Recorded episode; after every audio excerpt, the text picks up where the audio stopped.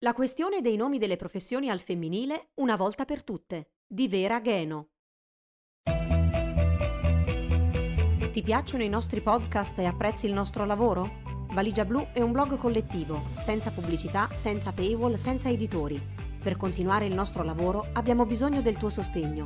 Partecipa al crowdfunding per l'edizione 2021. Visita il sito valigiablu.it. Valigia Blu, basata sui fatti, aperta a tutti, sostenuta dai lettori.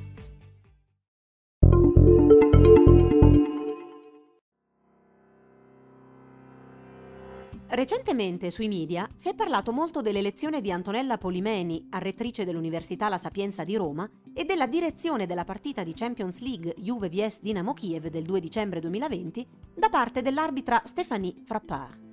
Al di là della rilevanza dei due eventi, una parte della discussione pubblica ha, come di consueto, riguardato i nomina agentis, ossia i nomi di agente. Declinarli o meno al femminile. Antonella Polimeni, è magnifico rettore, rettore donna o magnifica rettrice? Stefanie Frappard è arbitro, arbitro donna o semplicemente arbitra? La risposta, Zingarelli alla mano, dato che il dizionario che più di tutti fa attenzione a riportare il maggior numero possibile di femminili professionali e lo fa sin dal 1994, è che le forme corrette sono rettrice, peraltro già usato da altre rettrici di importanti atenei italiani, ed arbitra. Aggiungo che nessuno dei due è un neologismo, Già in latino esistevano le coppie rector-rectrix e arbiter-arbitra, che nel corso dei secoli hanno subito ovvi slittamenti semantici, ossia cambiamenti di significato. La risposta dunque sembra semplice, Eppure, sui social network e non solo, ho letto moltissime discussioni, talvolta anche dai toni estremamente accesi, sull'opportunità o meno di impiegare questi femminili.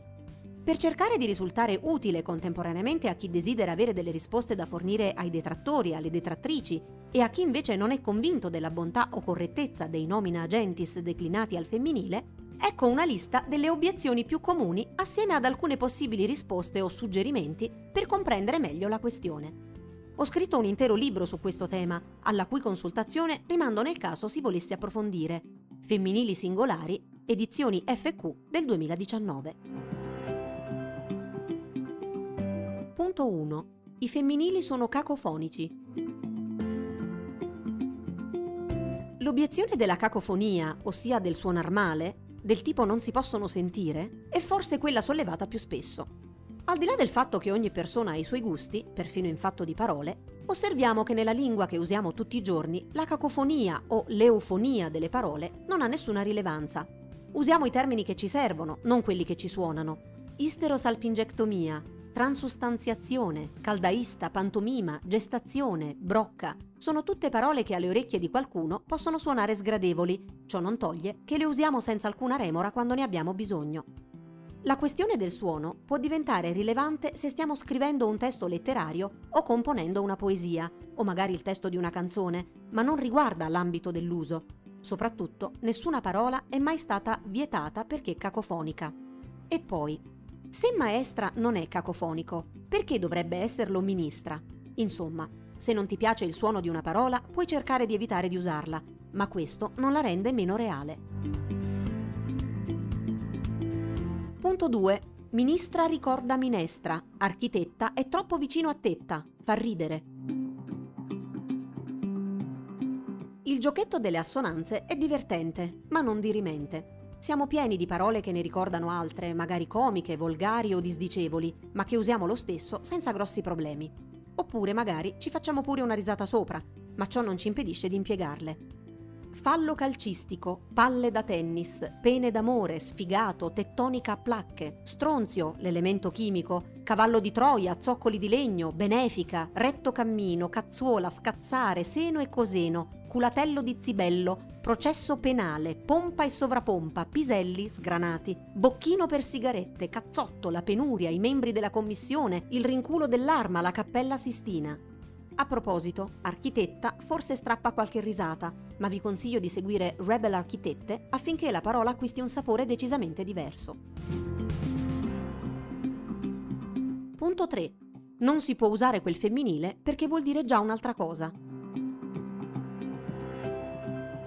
La questione della polisemia, cioè dell'avere più significati, stranamente sembra toccare solo i femminili professionali. In tutti gli altri casi, che un termine voglia dire anche altro, non pare essere un problema. Quindi non si potrebbe dire grafica perché la grafica indica anche l'insieme delle caratteristiche grafiche di qualcosa, ma anche grafico può indicare la persona che esercita questa professione, come pure lo schema appeso al muro. Non si potrebbe definire una donna chimica o fisica perché indicano già la materia, ma anche fisico può riferirsi sia al mestiere sia alle caratteristiche del corpo di una persona. Per fortuna è diverso dire che Luigi è un fisico bestiale o ha un fisico bestiale. Non bisognerebbe dire che Nilde Iotti era una politica, perché la politica è la scienza e arte di governare uno Stato. Ma politico non può forse essere usato anche con il significato di aggettivo? Giammai. Direttrice si confonde con la direttrice di marcia. Ma lo sapevate che direttore significa anche dispositivo per aumentare l'efficienza di un'antenna televisiva in una particolare direzione? In breve, la polisemia non è un reale motivo ostativo per evitare di usare un femminile. Punto 4. Si è sempre fatto così. Non è vero. I nomina agentis al femminile sono documentati sin dall'antichità classica e ricorrono anche durante la storia della nostra lingua. Per fare un esempio, Dante usa ministra. Tutte le volte che, indovinate un po', in un determinato ruolo o in una determinata posizione si trovava una donna. Così abbiamo la giudicessa Eleonora d'Arborea, oggi si dice la giudice, e l'architettrice Plautilla Bricci, oggi sarebbe architetta, per fare due esempi particolarmente famosi. Come accennato all'inizio, basta consultare i vocabolari delle lingue classiche o i dizionari storici dell'italiano per rendersene conto. È interessante quindi il richiamo ad un presunto tradizionalismo che però si ferma inspiegabilmente alle proprie scuole dell'obbligo. Quando andavo io a scuola, ingegnera non esisteva. Non è che non esisteva, non era usato e non era in uso non per qualche arcana ragione che ne vietava l'impiego, bensì perché non ce n'erano in circolazione ingegnere, femminile plurale. Generalmente nominiamo ciò di cui abbiamo esperienza, per cui accade che ci siano molte parole che non usiamo perché non corrispondono a qualcosa che si può incontrare in natura.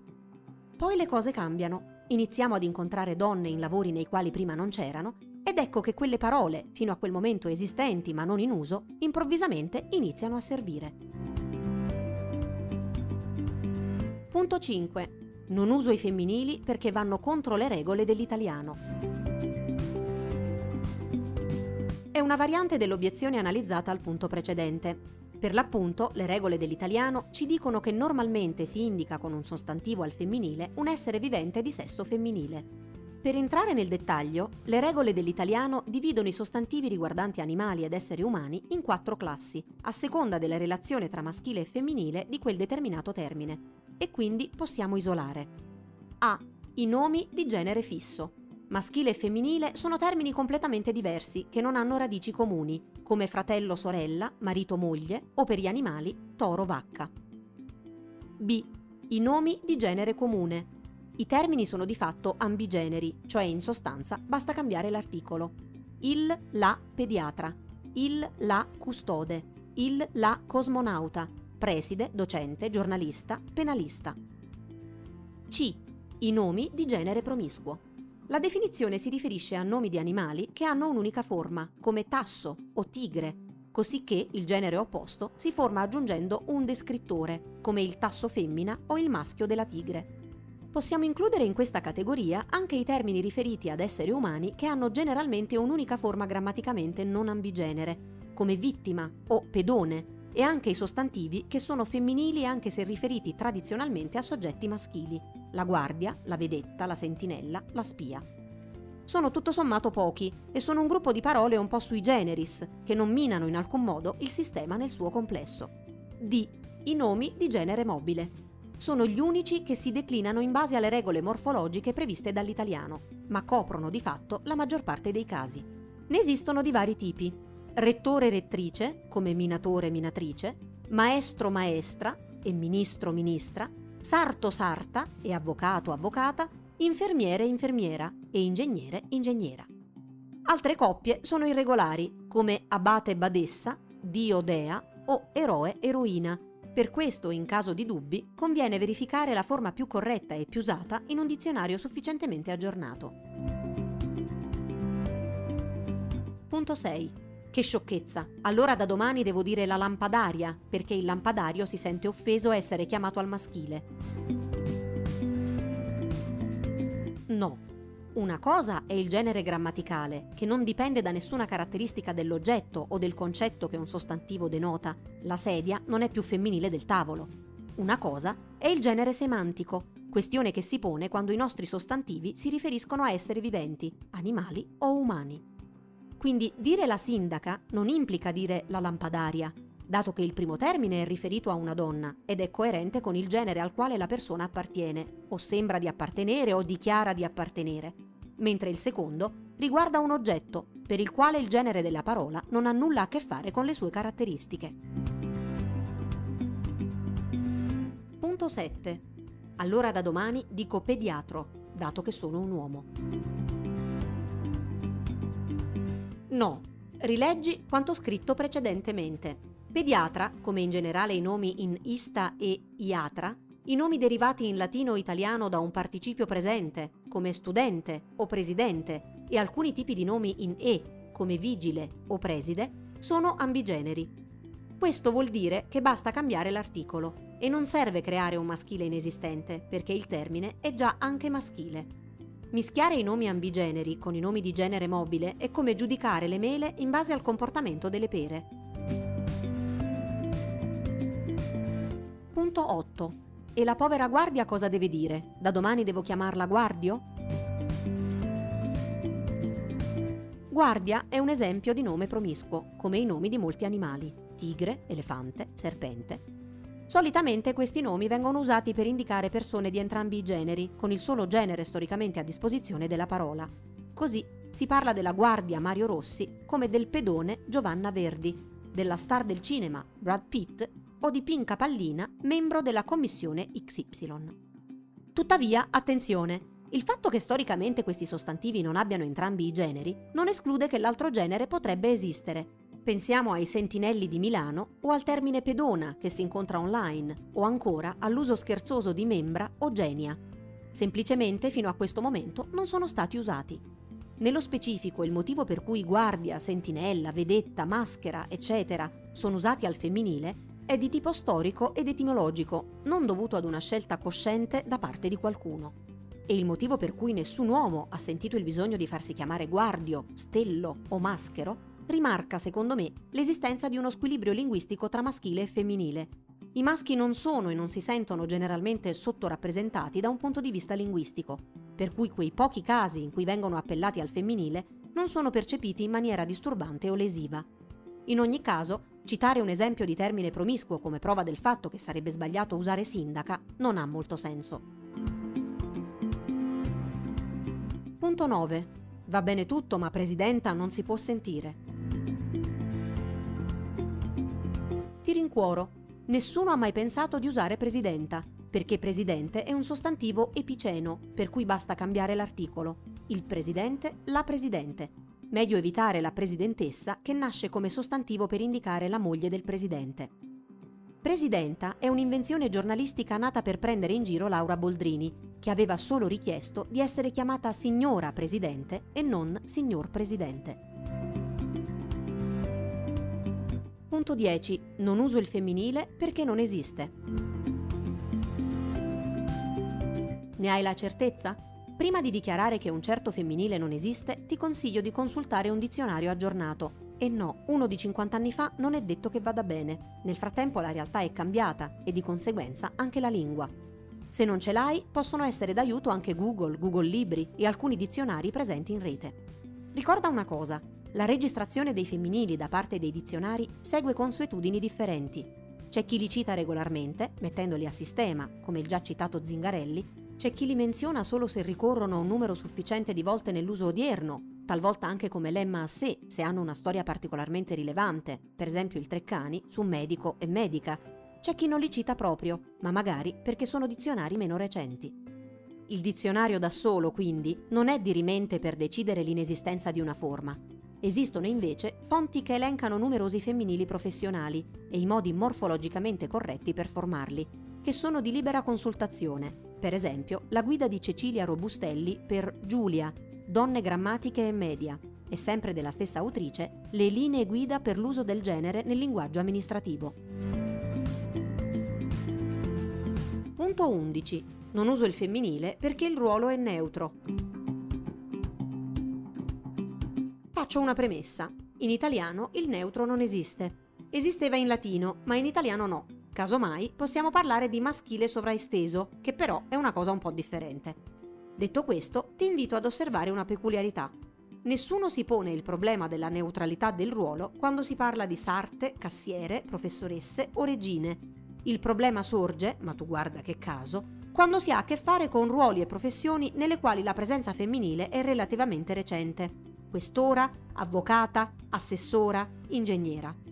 Peraltro, questa motivazione è spesso adotta dalle donne stesse che ricoprono questi determinati ruoli. Ho parlato con fotografe che rivendicavano il maschile, fotografo, con avvocate che richiedevano di essere chiamate avvocato, con ingegnere convinte, io sono un ingegnere.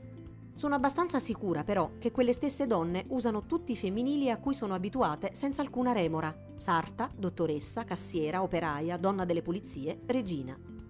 E allora, pur essendoci pareri apparentemente anche titolati che si battono per l'uso del maschile, rimango dell'idea che una presunta regola linguistica che vale solo per alcuni casi specifici abbia qualcosa di strano. Del resto, posso continuare a parlare di ruolo direttore o dei compiti di chi siede sulla poltrona da ministro e poi rivolgermi alla rettrice XY o alla ministra YX senza che ci sia alcuna incompatibilità tra le due cose. Punto 12. Non uso il femminile perché è svilente. Brutta storia questa, nel senso che è vero, ad oggi alcuni femminili sono percepiti come svilenti rispetto al maschile, per esempio maestra, segretaria, direttrice. Tuttavia, dizionario, sempre lui alla mano, si può verificare che in realtà i repertori lessicografici non rilevano differenze di significato tra il maschile e il femminile di questi e di altri termini. In altre parole, il senso meno alto con cui usiamo questi femminili non è legato al significato della parola, bensì alla sua connotazione ossia una sorta di aggiunta di significato che vi percepiamo noi in quanto parlanti della nostra lingua. Siamo abituati ad accostare a segretaria il significato di donna che scrive al computer le lettere del capo, a maestra quello di insegnante alla scuola dell'infanzia o primaria, a direttrice quello di persona che dirige un collegio. Ma se ci abituiamo ad usare segretaria di Stato, maestra d'orchestra o direttrice di un quotidiano, queste parole finiranno per cambiare connotazione non le sentiremo più in alcun modo come svilenti, posto che non c'è nulla di svilente nemmeno nel lavorare come segretaria d'azienda, maestra d'asilo o direttrice di un convitto. Ci vuole del tempo, ma tanto vale iniziare. Punto 13. Che confusione, ci devono essere delle regole chiare. Le regole ci sono e sono anche abbastanza chiare. Certo, essendo regole linguistiche, non sono apodittiche, cioè sono piene di eccezioni. Tuttavia, dizionario alla mano, non è affatto difficile destreggiarsi tra esse, basta avere l'attitudine giusta. Punto 14. Io ho deciso di dire se sono una ministro. Aspetta un attimo. La lingua segue delle regole, per quanto elastiche, non è che possiamo fare completamente di testa nostra. Qui mi rivolgo a coloro che si definiscono un avvocato ma con l'apostrofo perché sono femmina, o che dicono la ministro o la sindaco, o la direttora o la rettora, perché direttrice, rettrice o professoressa sono sputtanati. Visto che una norma nella nostra lingua esiste, perché non seguirla? È molto meglio che non perderci in mille rivoli alternativi. Quindi, Ministro si comporta come maestro, sindaco come sarto, ingegnere come infermiere, direttore e rettore come attore e scrittore. Professore, dottore e alcuni altri sostantivi invece sono ormai entrati nell'uso con il femminile in essa, professoressa e dottoressa, e il buon senso linguistico, o meglio l'economia linguistica, consiglia di non modificare ciò che è già stabilmente nell'uso, perché è uno spreco di energie. Aggiungo questo perché per i femminili non ancora stabilizzati si consiglia di usare il femminile con suffisso zero invece che con suffisso essa, dato che quest'ultimo nasce principalmente per indicare le mogli di, oppure veniva usato con senso dispregiativo. Quindi, avvocata meglio di avvocatessa, sindaca meglio di sindachessa, la presidente meglio di la presidentessa. E studentessa? C'è chi dice la studente. Si può fare. Punto 15. Tutte boldrinate. Lascia stare Laura Boldrini. Lei è sicuramente esposta moltissimo sul tema dei femminili professionali, ma le discussioni sulla questione sono ben precedenti a lei. Un documento molto importante che in un certo senso marca l'inizio di una maggiore attenzione nei confronti di un uso non sessista dell'italiano è Il sessismo nella lingua italiana del 1987 di Alma Sabatini, con la prefazione di Francesco Sabatini, il linguista più amato della televisione italiana. Una lettura consigliatissima, anche per vedere a che punto siamo dopo più di 30 anni. Punto 16. Ma basta, facciamo come l'inglese che non distingue tra maschile e femminile. Il fatto è che l'inglese è una lingua strutturalmente differente dall'italiano. La nostra è gendered, cioè ha il genere grammaticale. L'inglese invece è una lingua con il cosiddetto natural gender. I sostantivi sono privi di genere, mentre i pronomi sono genderizzati, he, she e it, che però non si usa per le persone.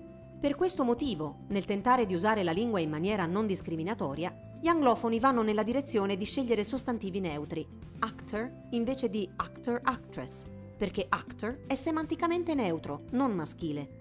Spokesperson invece di spokesman o spokeswoman.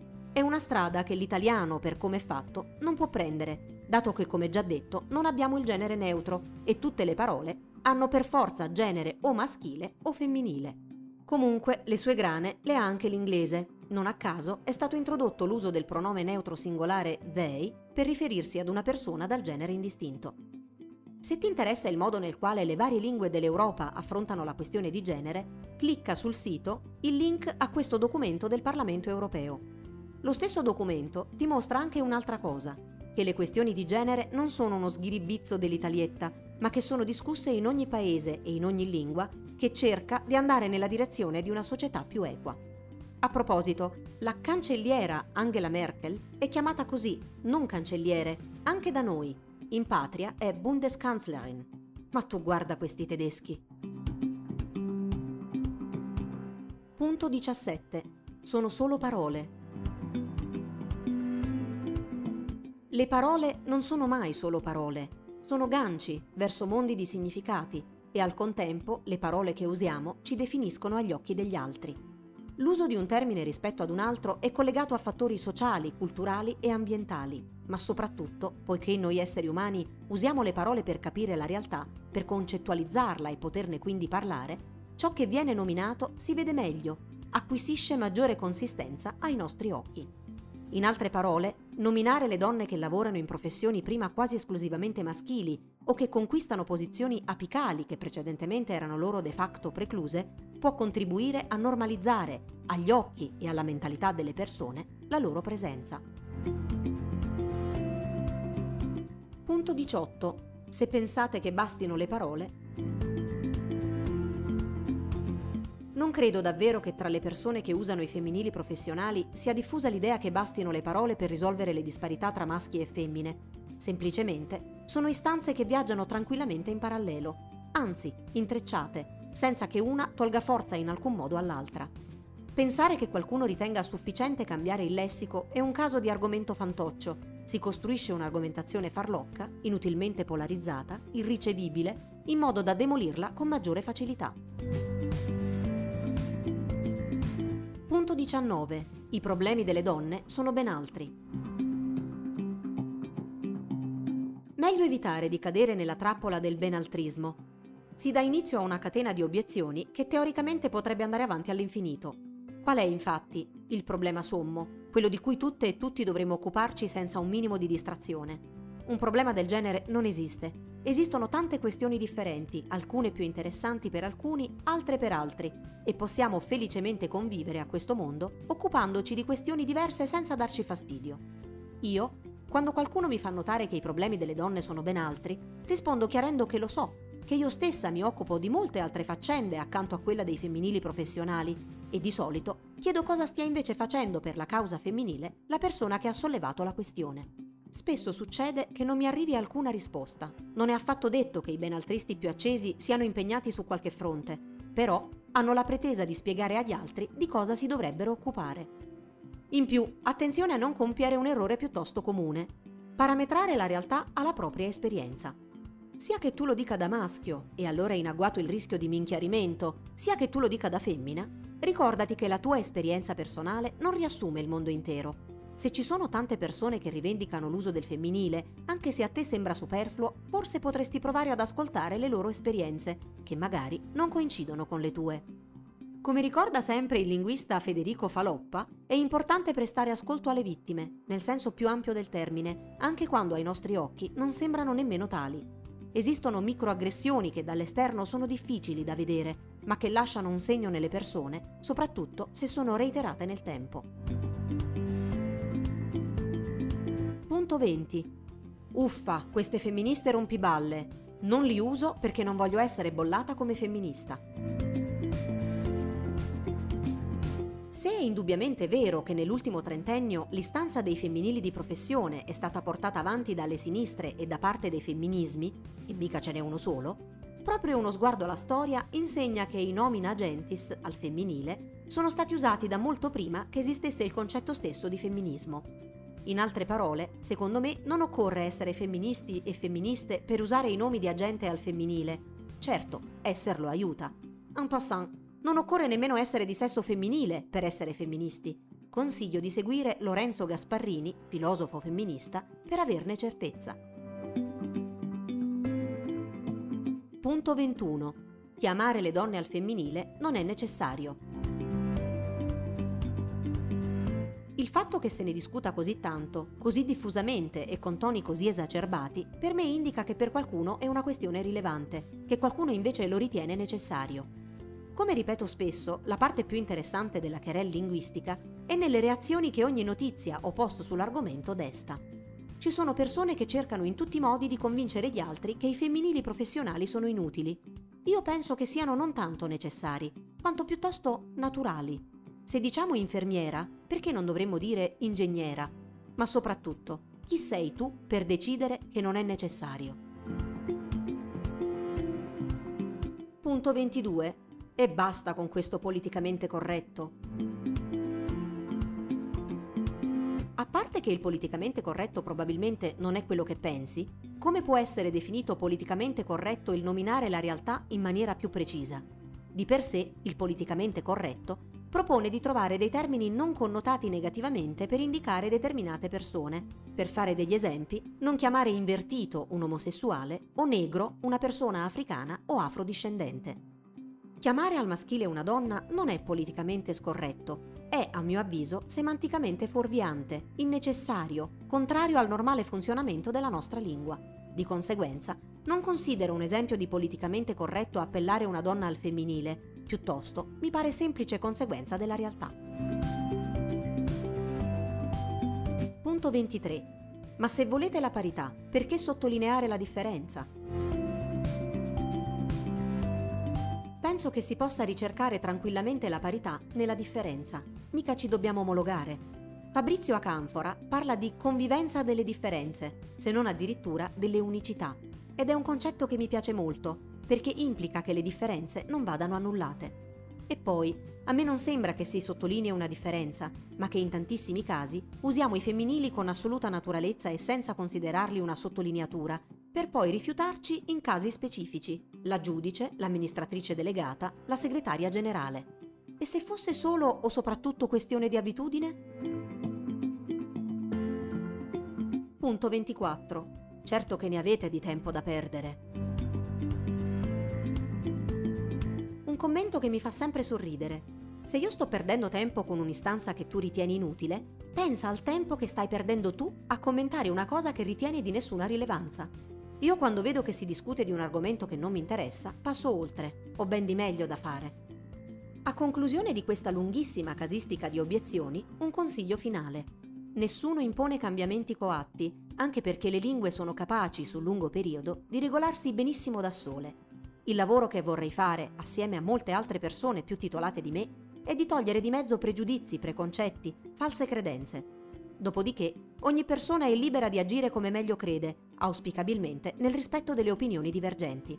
L'importante è farlo senza accampare motivazioni scientificamente scorrette. A volte è meglio un onesto non mi piace, mi fa fatica, non mi interessa, che non una supercazzola facilmente smontabile tramite grammatiche e vocabolari.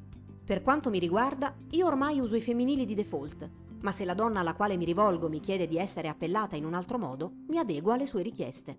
Casomai, se ho l'occasione di tornarci sopra, le chiedo il perché della sua scelta. Ricordiamoci che non si tratta di una guerra né di una battaglia, ma di una normale evoluzione linguistica dovuta ai cambiamenti in corso nella nostra società e cultura.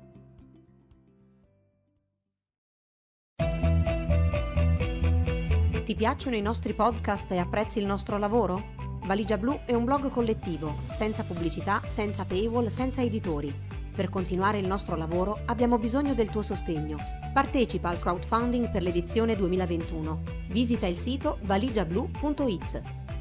Valigia Blu, basata sui fatti, aperta a tutti, sostenuta dai lettori.